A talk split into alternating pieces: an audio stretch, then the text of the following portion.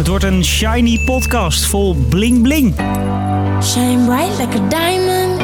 Want ik ga het met je hebben over diamanten. De grootste sieradenmaker ter wereld, Pandora, stopt met het gebruiken van normale diamanten. Diamonds are for everyone. That's what Pandora says it aims to achieve, announcing a switch from mined diamonds to lab grown ones. Het bedrijf gaat alleen nog maar diamanten gebruiken die zijn gemaakt in een laboratorium. Nou, de overeenkomst is dat het allebei echt diamanten is. Even with a microscope, a jeweler can't tell the difference. It's that identical. Maakt Pandora hier nu een briljante move en schittert die labdiamant wel net zo lekker als natuurlijke bling? Ik ben Marco en ik leg het je uit. Lang verhaal kort. Een podcast van NOS op 3 en 3FM. Diamonds are incredibly rare and they're very difficult to find. Eerst heb ik het met je over die natuurlijke diamant, die dus best moeilijk te vinden is, vertelt deze expert. Diamant bestaat uit koolstof. Koolstof kan eigenlijk alleen als een diamantstructuur vormen als de druk eh, heel hoog is. Dus wat je ziet in de natuur wordt eh, diamant gevormd ja, ongeveer zo 140 kilometer onder het aardoppervlak. Door de jaren heen komen die diamanten langzaam naar boven. Maar om de glimmende stenen te vinden zijn gigantische mijnen nodig, waar mensen jarenlang dag en nacht graven en hakken. 80 carats of diamonds? 80 carats. That's like 80 diamond rings in that truck. Die mijnen hebben ook heel wat nadelen. Want om diamant te vinden moet je dus diep graven. En zodra er niks meer te vinden is, blijft er een gigantisch gat achter. What will happen to this whole network? We'll flood it. And then we'll walk away from it.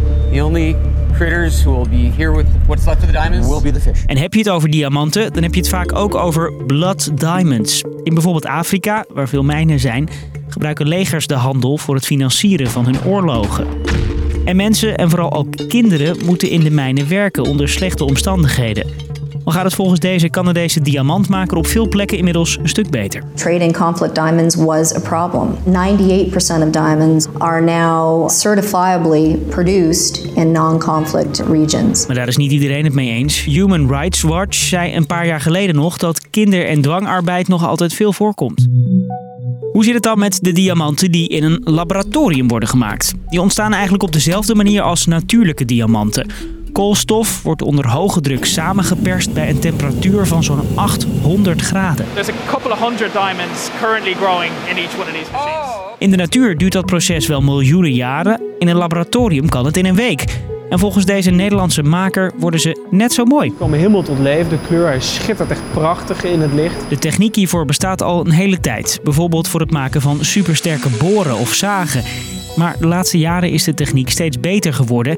Kan je dus steeds sneller, steeds betere en mooiere diamanten mee maken. These diamonds are as unique as a mine diamond. Jij en ik gaan het verschil tussen die natuurlijke en die labdiamant niet zien. Maar één verschil ga je wel merken. Natuurlijke zijn veel waard, omdat ze zeldzaam zijn.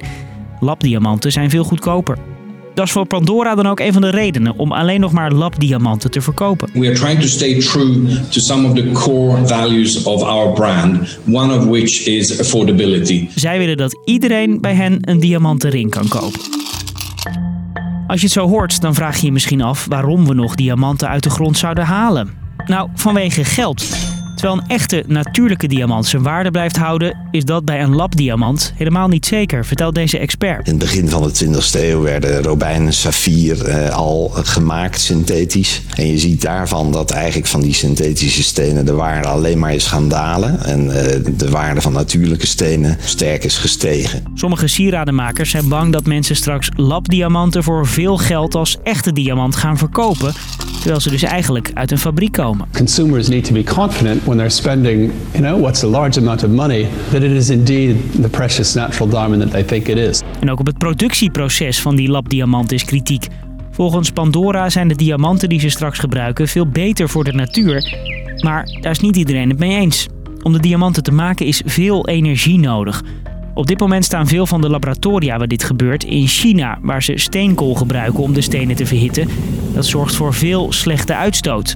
Pandora zegt dat ze daarom gaan kijken naar andere fabrieken voor hun diamanten, waar ze vooral groene energie gebruiken. The supplier which we're using is only going to use 100% renewable energy. So from that standpoint, it's actually very sustainable. Dus, lang verhaal kort. De grootste sieradenleverancier ter wereld zegt dat ze alleen nog maar diamanten uit een lab gaan verkopen. Beter voor het milieu en het is goedkoper. Die labdiamanten zijn bijna net zo echt als een diamant uit de grond. Jij en ik gaan het verschil niet zien, maar wil je jouw ring over een paar jaar verkopen, dan krijg je er waarschijnlijk een stuk minder geld voor. Dat was hem weer voor vandaag. Vergeet je niet te abonneren op de podcast, want dan schittert er morgen weer een nieuwe aflevering in jouw app. Doei!